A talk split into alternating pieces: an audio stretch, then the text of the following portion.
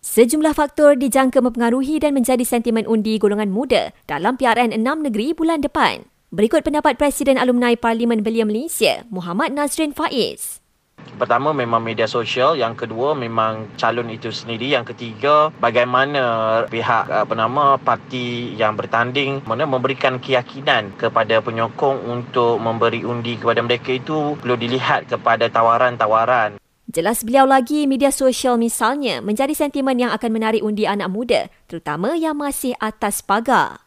Kerana kita tahu anak muda ini memang selalu dengan gadgetnya, dengan TikToknya, dengan threadsnya yang terbaru dan ini semua memang uh, orang kata bacaan harian yang mereka akan uh, ikuti dan terpengaruh mungkin dengan apa sama uh, kempen-kempen. PRN 6 negeri bakal berlangsung pada 12 Ogos nanti, manakala pengundian awal pada 8 Ogos. Sementara itu, kaji selidik di Twitter Astro Radio News setakat ini mendapati 50% pengundi nampaknya sudah memutuskan siapa dan parti mana yang jadi pilihan. 33% pula masih samar-samar, manakala hampir 17% anggap terlalu awal untuk buat keputusan.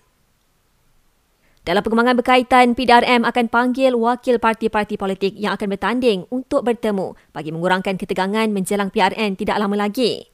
Timbalan Ketua Polis Negara Datuk Seri Ayub Khan Maidin Piche berkata, tumpuan diberikan kepada kawasan-kawasan panas. Di Terengganu misalnya, 59 kawasan panas sudah dikenal pasti untuk diawasi, antaranya di Kuala Nerus dan Dungun.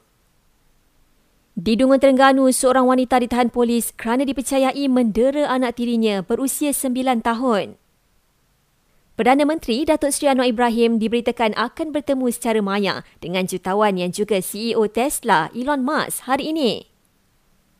Dan di India, pihak berkuasa mengarahkan penduduk berpindah dan sekolah ditutup. Ikuran banjir besar yang melanda sejumlah kawasan termasuk di New Delhi.